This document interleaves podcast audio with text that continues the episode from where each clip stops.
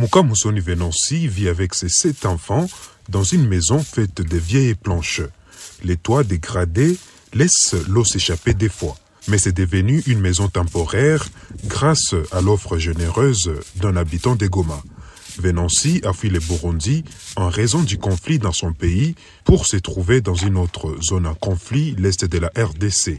Les conditions de vie, dit-elle, ne sont pas bonnes. Je dors par terre. Je n'ai pas de lit. Je mets une bâche, puis je mets une natte par-dessus et je m'allonge dessus.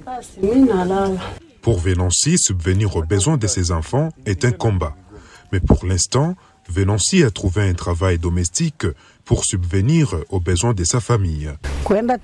Nous faisons aussi des travaux ménagers et nous sommes payés tous les jours. Si nous ne faisons pas ce travail, nous ne pouvons pas trouver de nourriture.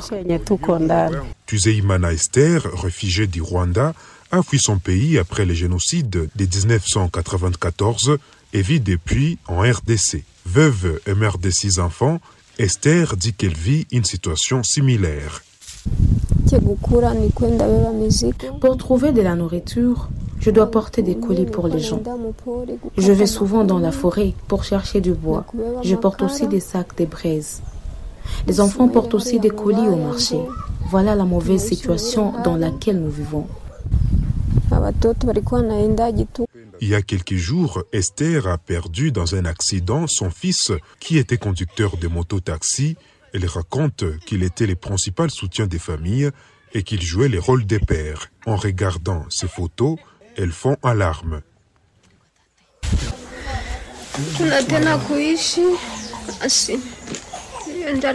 Il n'y a plus rien à espérer.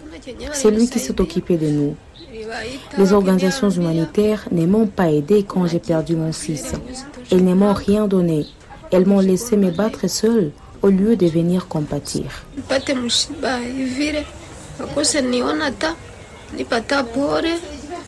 Les organisations de défense des droits des réfugiés appellent les autorités congolaises et les organisations humanitaires à venir en aide aux réfugiés qui, selon elles, sont exclus.